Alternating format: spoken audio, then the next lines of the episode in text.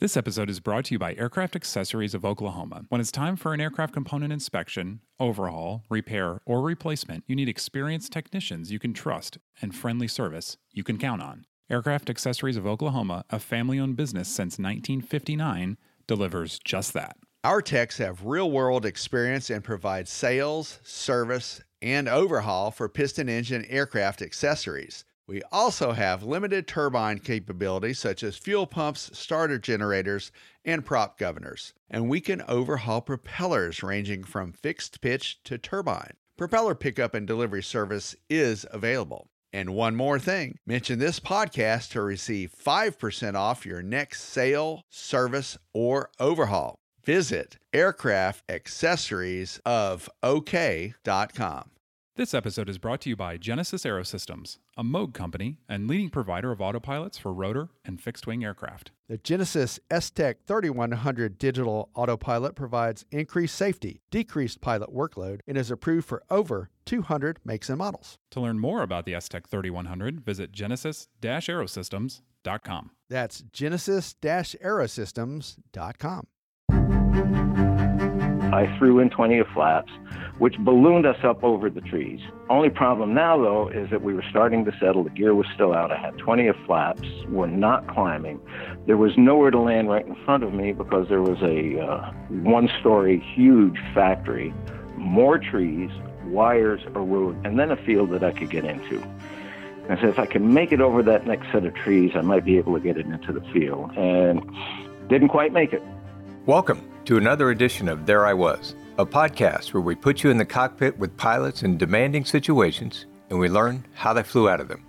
I'm your host, Richard McSpadden, and today we've got the great pleasure of hosting our guest, Doug Stewart.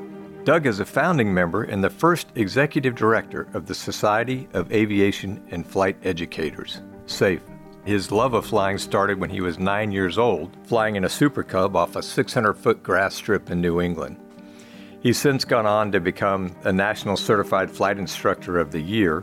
He's been an 11 time Master Certified Flight Instructor, a Gold SEAL instructor. He's a designated pilot examiner. He's got over 12,700 hours of dual given. Over 5,700 of that is dual given in IFR conditions. Doug, welcome to the There I Was podcast. Thank you very much, Richard. That's uh, quite a bio you gave on me, but uh, it's a pleasure to be here. I know of few people that have earned their stripes like you have in general aviation and the kind of instruction you've given. And I also know a few people who just seem to love it as much as you do. It seems to be part and parcel of who Doug Stewart is as CFI. Well, I do say I love everything I do. I've got a lot of knowledge, but my knowledge comes from all the mistakes I've made uh, I still make mistakes. I'm still learning, and that's part of the joy to me of flying is that the learning never stops. You and I were talking not long ago, and you mentioned an incident you had flying your uh, Cardinal. So, do you mind sharing with us the story? So, I went up to visit Bob Martin. He's a role model to me in aviation safety. Just a wonderful guy. He had retired and was living uh, now up in Newfound Valley, New Hampshire. And there was a teeny little airport up there, but he said, You can fly right in there and I'll meet you and pick you up. And so I flew up with my lady friend. And as we got overhead the airport and I looked down, I said, Yikes, you know, that's kind of surrounded by trees everywhere. If you have a problem on takeoff, not quite sure where you go. But we went in and had just a wonderful day with Bob. It was one of the best days of the summer. It was low 70s, about 73 degrees, high pressure, clear skies, uh, very light southwest wind blowing. Just a beautiful day to fly, beautiful day to do anything. Came time to leave, and uh, my lady friend was in the left seat. Typically, that's the story. She's a pilot as well. When we fly, she gets in the left seat or the front seat of my Super Cruiser, and I'm in the right. And she did the run up and I'll be honest, I wasn't paying close attention, but my ear was open, just listening for anything, and I was just getting stuff into the GPS and things of that nature. And then she said, "You know, that maybe, maybe you better take off. Uh, I'm a little uncomfortable with this." It was a 1,900 foot strip. Uh, there were trees down at the end, so I said, "All right, I'll, I'll, I'll fly." And came in with with full power, confirmed that, and uh, released the brakes, started my takeoff roll rotation speed, that was a 1974 Cardinal, was uh, 65 miles per hour. And I got up to 55 and noticed that uh, it was decelerating a little bit, dropped down to 52. And I kind of said, hmm, should I abort? And I said, we've taken a bunch of runway. If I abort, I'm not sure I can get stopped. And all of a sudden, there I was at 65. I said, okay, let's go. And rotated. And now I've got a windshield full of trees coming up at me, and it doesn't look like I'm going to clear them. So I threw in another 10 of flaps. Cardinal typically take off his 10 of flaps. Uh, the book says nothing about 20, but I, I threw in 20 of flaps, which ballooned us up over the trees. Only problem now, though, is that we were starting to settle. The gear was still out. I had 20 of flaps. We're not climbing. There was nowhere to land right in front of me because there was a uh, one story huge factory, more trees, wires, a road, and then a field that I could get into. I said, if I can make it over that next set of trees, I might be able to get it into the field. I said, I'm not climbing at all now. I'm going to have to clean up the gear and flaps. Now, it was interesting on the way up there, flying up to visit Bob, I had been thinking about an article that I had to write for Vintage Magazine. I used to write for them once a month. And I come up with the title for the article, which was Sometimes You've Got to Push When You Want to Climb. It was an article about being on the backside of the power curve. Mm-hmm. Well, here I was in that situation the problem was by pushing would have put me right into the middle of the trees. So I tried to squeak it out. I, I decided I had to clean up gear and flaps if I'm going to get any climb at all. I did lose some altitude as I did that, but then started to regain climb and trying to squeak over the trees and didn't quite make it.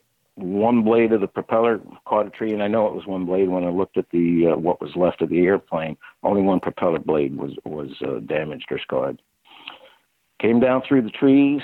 Uh, people said, Did your life go before your eyes? And I said, No, the only thing that went before my eyes was, What am I going to do to make a living now? This is going to destroy this airplane. Came down, hit the ground. I'm sure I was knocked out at the time. I didn't think so. But uh, in the airplane, my side was crushed. Gwen was uh, knocked out cold. There was blood coming down her neck. Uh, her door was open. I was able to crawl across her, get out of the airplane. Uh, next thing I know, there's a fireman standing over me, and uh, another guy showed up. Get him on the board. Get him out of here. We're going to have to cut her out. I said, wait a second, don't cut. The gas is coming down through the lines and stuff. So anyway, that pretty much Reader Digest version of what happened. But an awful lot of lessons that I learned in thinking about it afterwards. Yeah, wow. So the uh, end of the story is she ended up being fine and you both were fine, or can you tell us that? Oh, that would be a wonderful ending. I crushed five vertebrae, my L1 through 5, broke eight ribs in my sternum. Glenna was out cold, but she only had one broken vertebrae, but it exploded. She ended up being in a turtle shell cast for about three months. Uh, they cut her out, flew her down to uh, uh, Mary Hitchcock in, at Dartmouth. And then I asked from the local hospital to be taken down there. We both were out of the hospital in about six days. I was back in an airplane, and in fact, the inspiration for writing the article about being on the backside of the power curve was to fly in a L3, a very anemic L3 with a client. And I was back in that L3 six weeks later. And how about Gwen? Did she recover and return to flying, or what was her? Absolutely, she recovered. Uh, obviously, not quite as quickly as I did, uh, but she's she's back flying uh, even now in, in this COVID times it's really kind of great. We'll fly in the Super Cruiser, which she prefers to fly. She'll be in the front seat. But now I get finally to sit in the left seat of the Cardinal with her. She's acting as my safety pilot. So at least once a week, I'm going out and doing proficiency training and getting the things that, that I rarely get to do. Things like flying an approach using just the AHRS on the iPad, which is a very eye opening experience. Mm-hmm. Uh, so, so we're both still flying. And I guess uh, since they had to cut her out, uh, I suppose the aircraft was a total loss then? Aircraft was a total loss. And I had another Cardinal probably in, I guess it was about two months. And that's the Cardinal I fly to this day.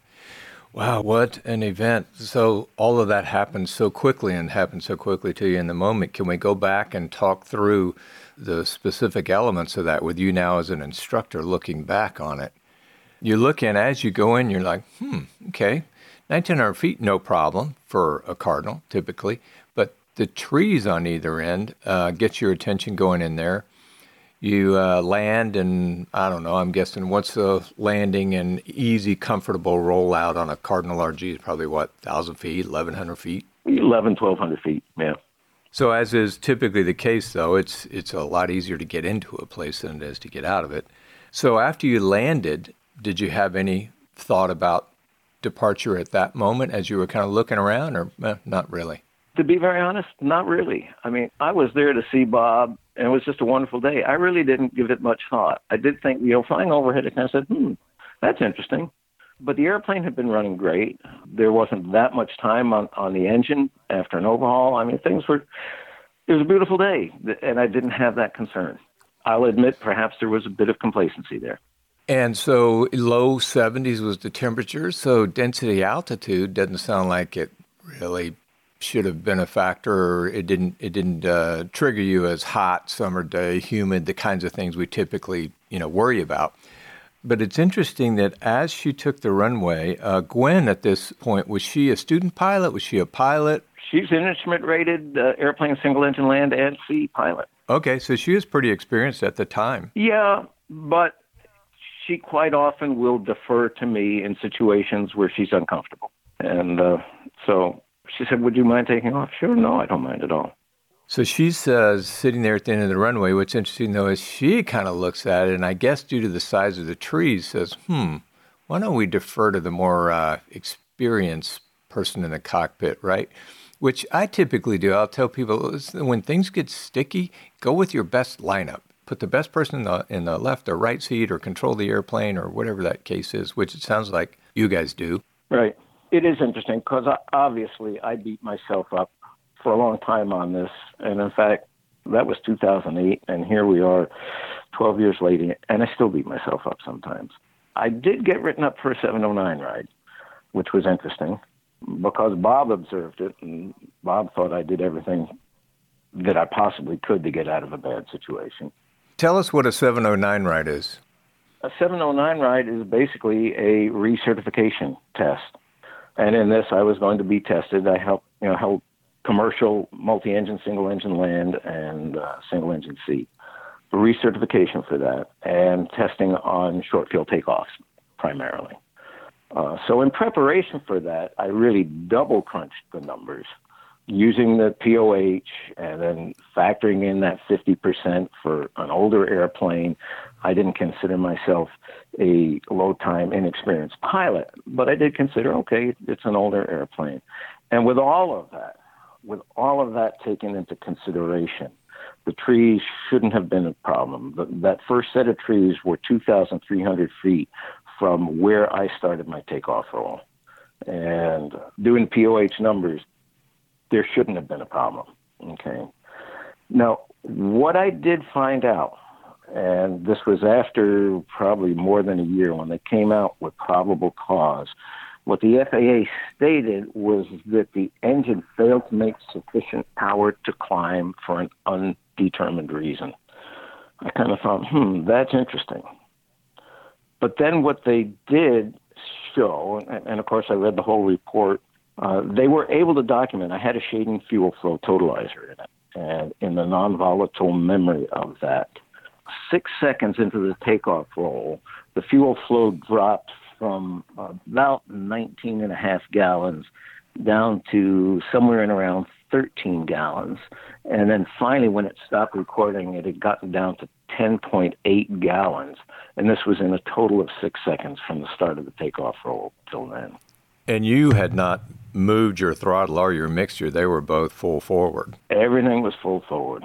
And I kind of scratched my head what could cause that. And I had known actually a client I taught had a very successful landing, again in a Super Cub, uh, where his engine quit and he put it into a corn lot, no damage, no nothing. And it turned out the reason was that a baffle had broken off in the muffler and blocked the exhaust system. And I am positive that that is what happened in the airplane. Before we get at that issue, Doug, I just want to be clear. So it, it's pretty clear that the engine run up was fine you felt like you had good power in the engine. You could hear it, you could feel it. You saw the RPM drop per typical. And then at some point on this takeoff roll, you experience a power reduction from the engine. for some reason which the NTSB said was unknown. But for you, you're thinking it was a baffle inside the exhaust. Glenn did the run up, everything sounded fine. I was not watching the tach to see if the drops were right or not. Okay. Started the takeoff roll. The only thing I didn't confirm really was fuel flow. The Shadin was way over. On I had a JPI. It wasn't a Shadin, but I had a JPI 700, and it was over on the left side, and I couldn't see it.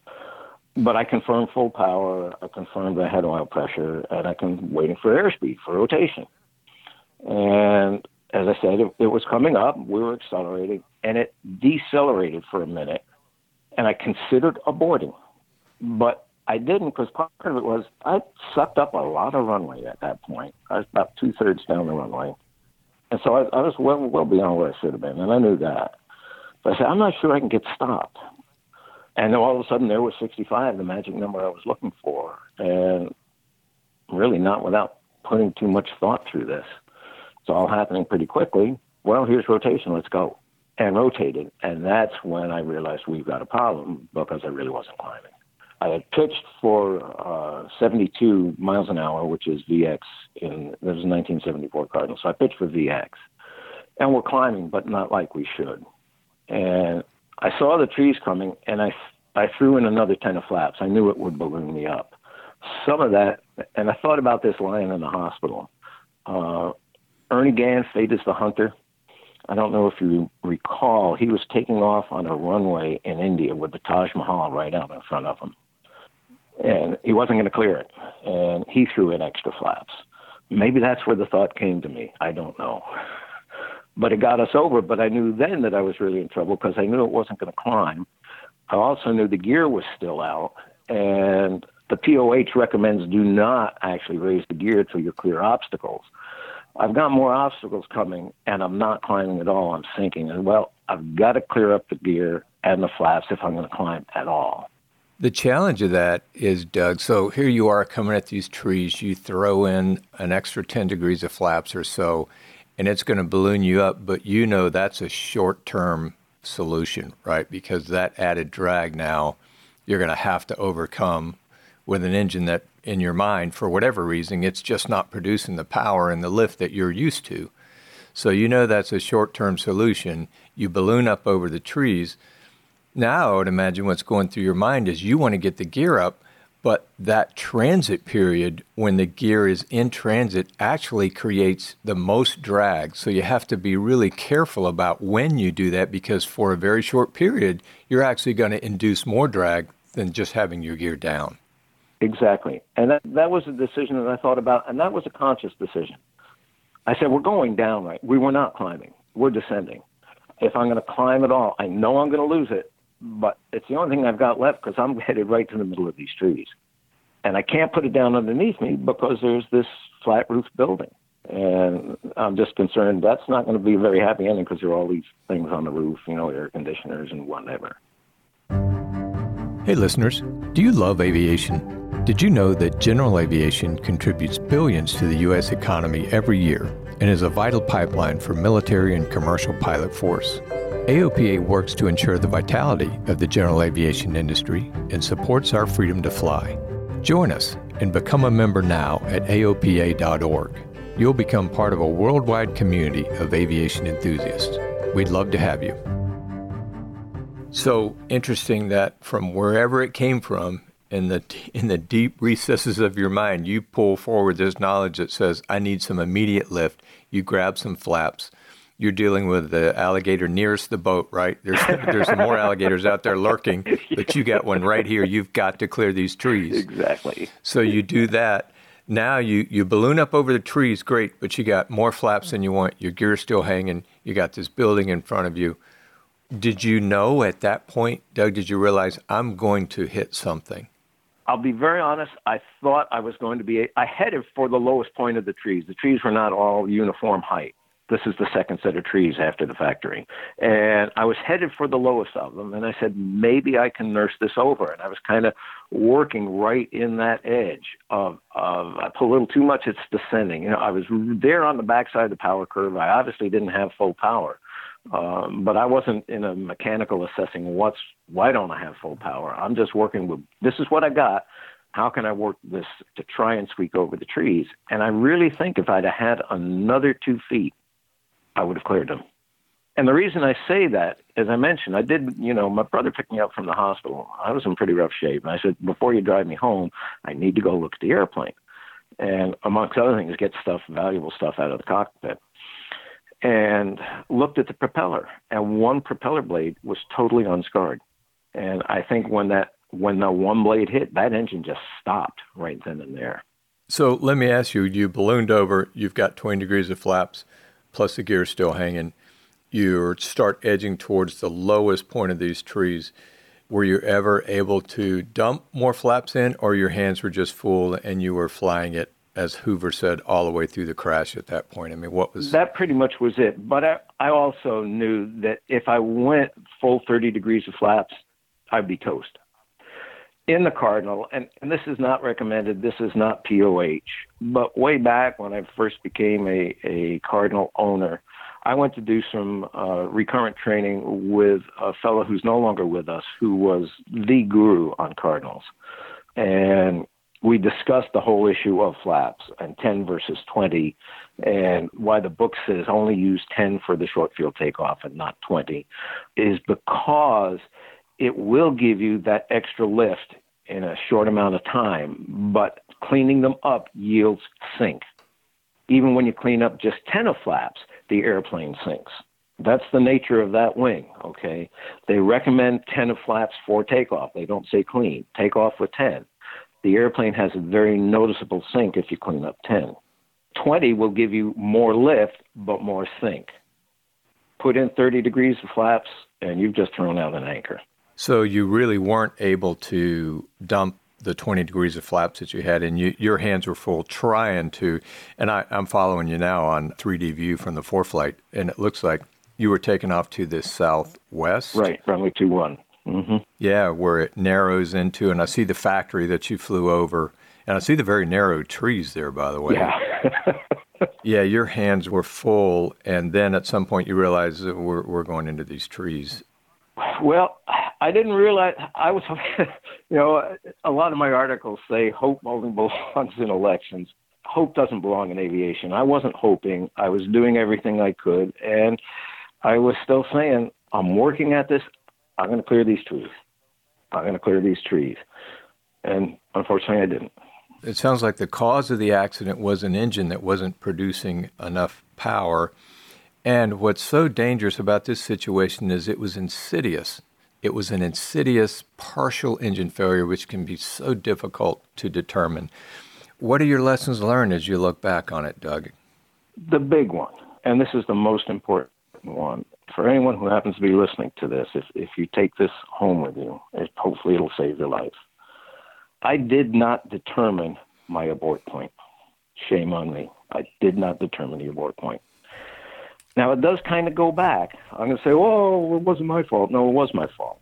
But part of why I didn't determine it went back to that rule of primacy, where I learned to fly, which was a 2,500 foot strip with trees at the end. There was never a discussion about abort point. The only discussion was technique and this is how you do a short field takeoff, and this is how you clear the trees. And if it doesn't look like you're going to clear them, well, you sidestep to the right, and there's a hole you can fly through where you miss all the trees, and there's trees either side of you. But there was never a discussion about abort point. There was never a discussion even about confirming do you have full power? Do you have oil pressure? Do you have fuel pressure or fuel flow if you have those gauges? And do you determine airspeed alive? That was never discussed it was only through you know a lot of experience uh, being the best teacher and making a lot of mistakes and save for the grace saving me i don't know how many times i wouldn't be here uh, i've slowly learned. But the one thing i didn't learn was the abort point fuel flow had i been able to see it even though in this situation i now always confirm fuel flow before i will rotate okay? But even in that situation the fuel flow would have been there when i looked at it because it, it didn't start dropping until I was already into the roll. But when it gets to the abort point, and I know that, that many people teach that 70 40 rule, and I'm totally against that, to be quite honest. 70 40 rule if you haven't achieved 70% of your rotation speed in the first 40% of the runway, abort.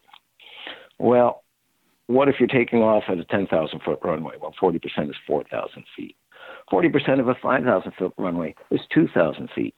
Excuse me, a Cardinal, a Cherokee, an Archer, a Skyhawk, a 182 even. If you've taken up 2,000 feet of runway and you haven't rotated yet, something's wrong.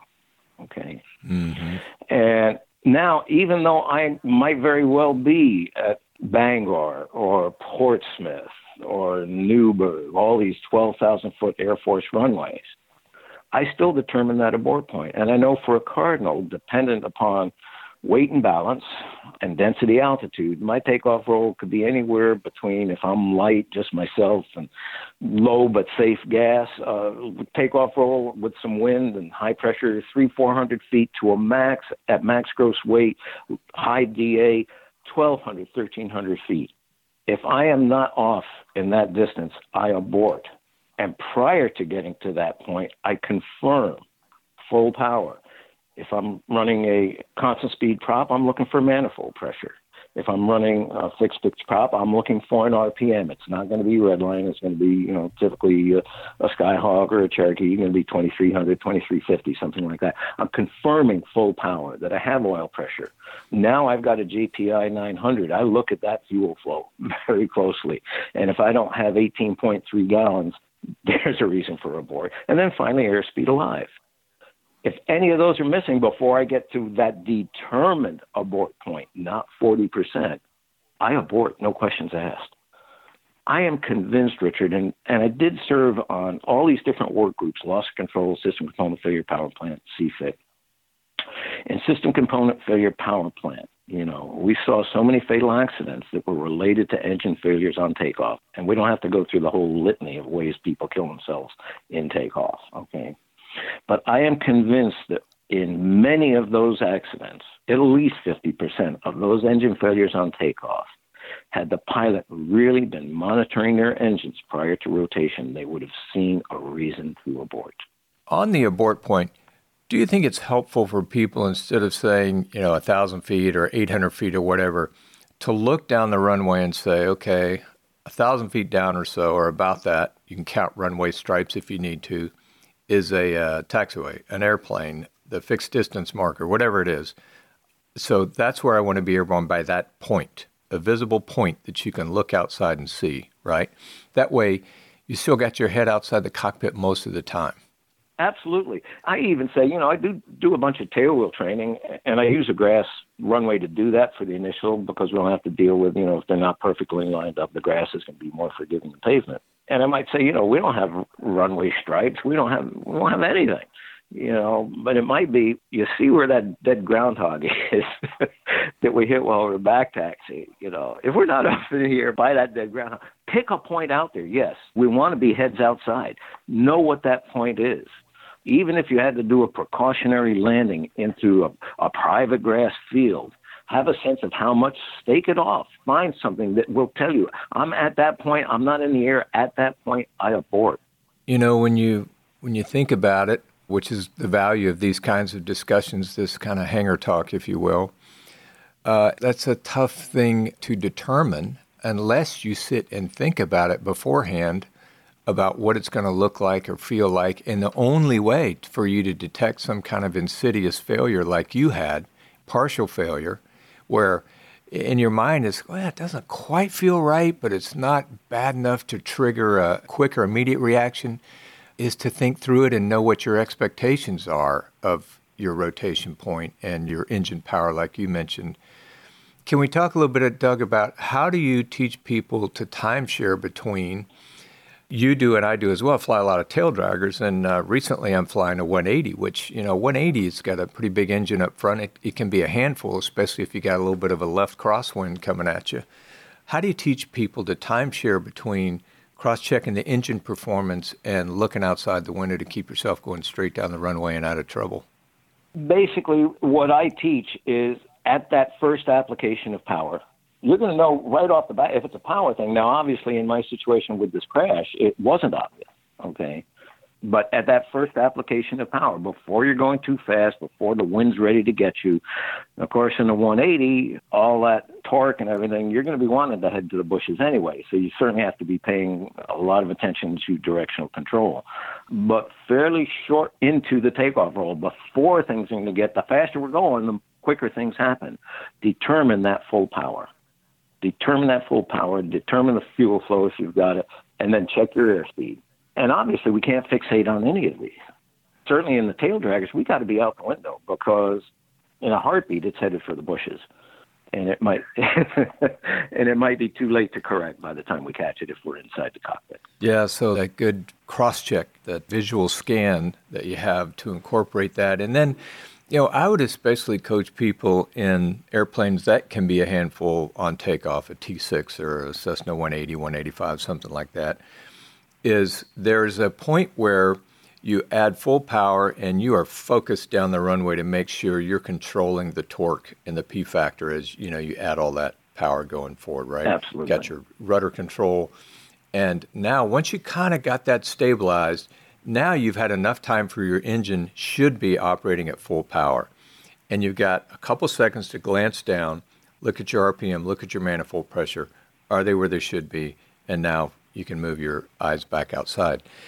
And in that interim, what I would coach people to, and I wonder your take on this, is if you suspect that something's not right, just pull the power back and abort. You may find that everything was just fine. You know, you were wrong. Your your gut instinct and your feeling was wrong that day. Okay, so be it. By the way, I've had that happen. Taxi back to the end runway and take off again. No big deal, right? Absolutely. You know that old saying, it's much better to be on the ground wishing we were up there than up there wishing we were on the ground. Yeah, and I think uh, Malcolm Gladwell, I think, uh, wrote a wrote a book called Blink, where he talked about how much information the brain processes that you can't even really understand, and that's why we call it this sort of gut instinct, right? It really has nothing to do with a gut instinct. It has everything to do with all the information that your brain is taking in and comparing it to similar situations before, and it says, hey, something's not right here. So the point is, if your sense is your spidey senses is telling you that something's not right, there's a good chance that you're right. You can't put your finger on it, you can't really articulate it, but there's a good chance that you're right, that there's something that just isn't quite right. So trust that, especially on a takeoff. Abort the takeoff early while you got a lot of room, and then go back and do the analysis and look through it when you have time. Absolutely. It does entail being fully involved and paying attention, being in the moment. When you get out on that runway and come in with the power, the attention needs to be to a lot of things that are going on and going to start happening more quickly and more quickly and more quickly. But we need to be, without fixating on any one of those, paying attention to everything. And it's surprising sometimes I notice it, particularly as an examiner, some applicants are kind of out there in la la land as they're taking off. You know, uh, not maintaining a center line, even in a you know a nose wheel airplane that, and a low powered nose wheel airplane with no wind. There's no reason to be going off to the left. Even when I ask, you know, for a short field takeoff, uh, in practical test or a flight review or whatever, why are we headed to the left? uh, with that application of power, and especially with the yoke all the way back as we would for, for a nose wheel airplane. We have to pay attention, and we have to pay attention to everything. We can't be complacent. And I got to say, on that day of the crash, I was complacent. Well, it's easy, isn't it? Because 99% of the time, if not 100% of the time, it all goes well. It, I mean, over and over and over again, if you fly a lot, it just, you know, it's another routine takeoff, routine takeoff. So convincing ourselves to be on alert on every takeoff is something that takes a lot of discipline. It's hard to do. Absolutely. It is the most dangerous part of our flight. Well, I want to chat with you too about then you're heading for those trees with your optimum lift configuration for short field takeoff in the Cardinal.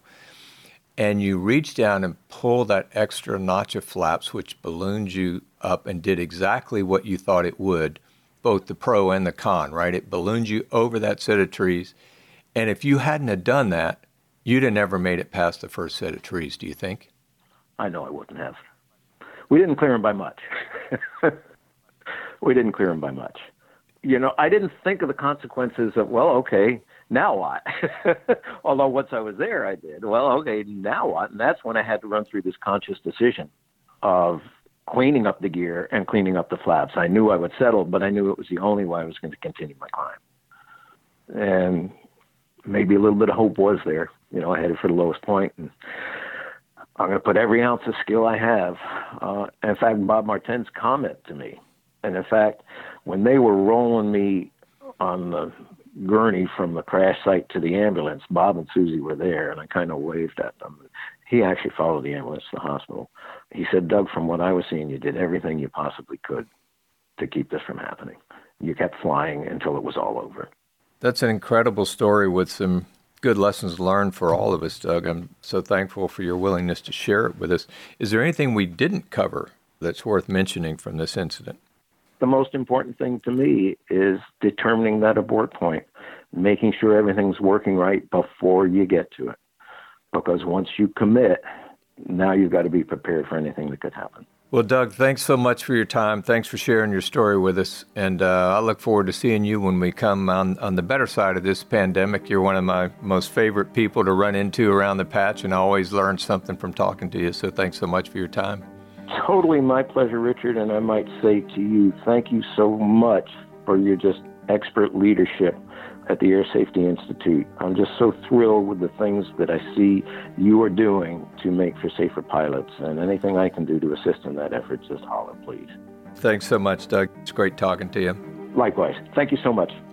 A harrowing experience and some great lessons learned from one of the most experienced general aviation instructors that I know of, well respected around the industry, Doug Stewart. He's an icon in general aviation.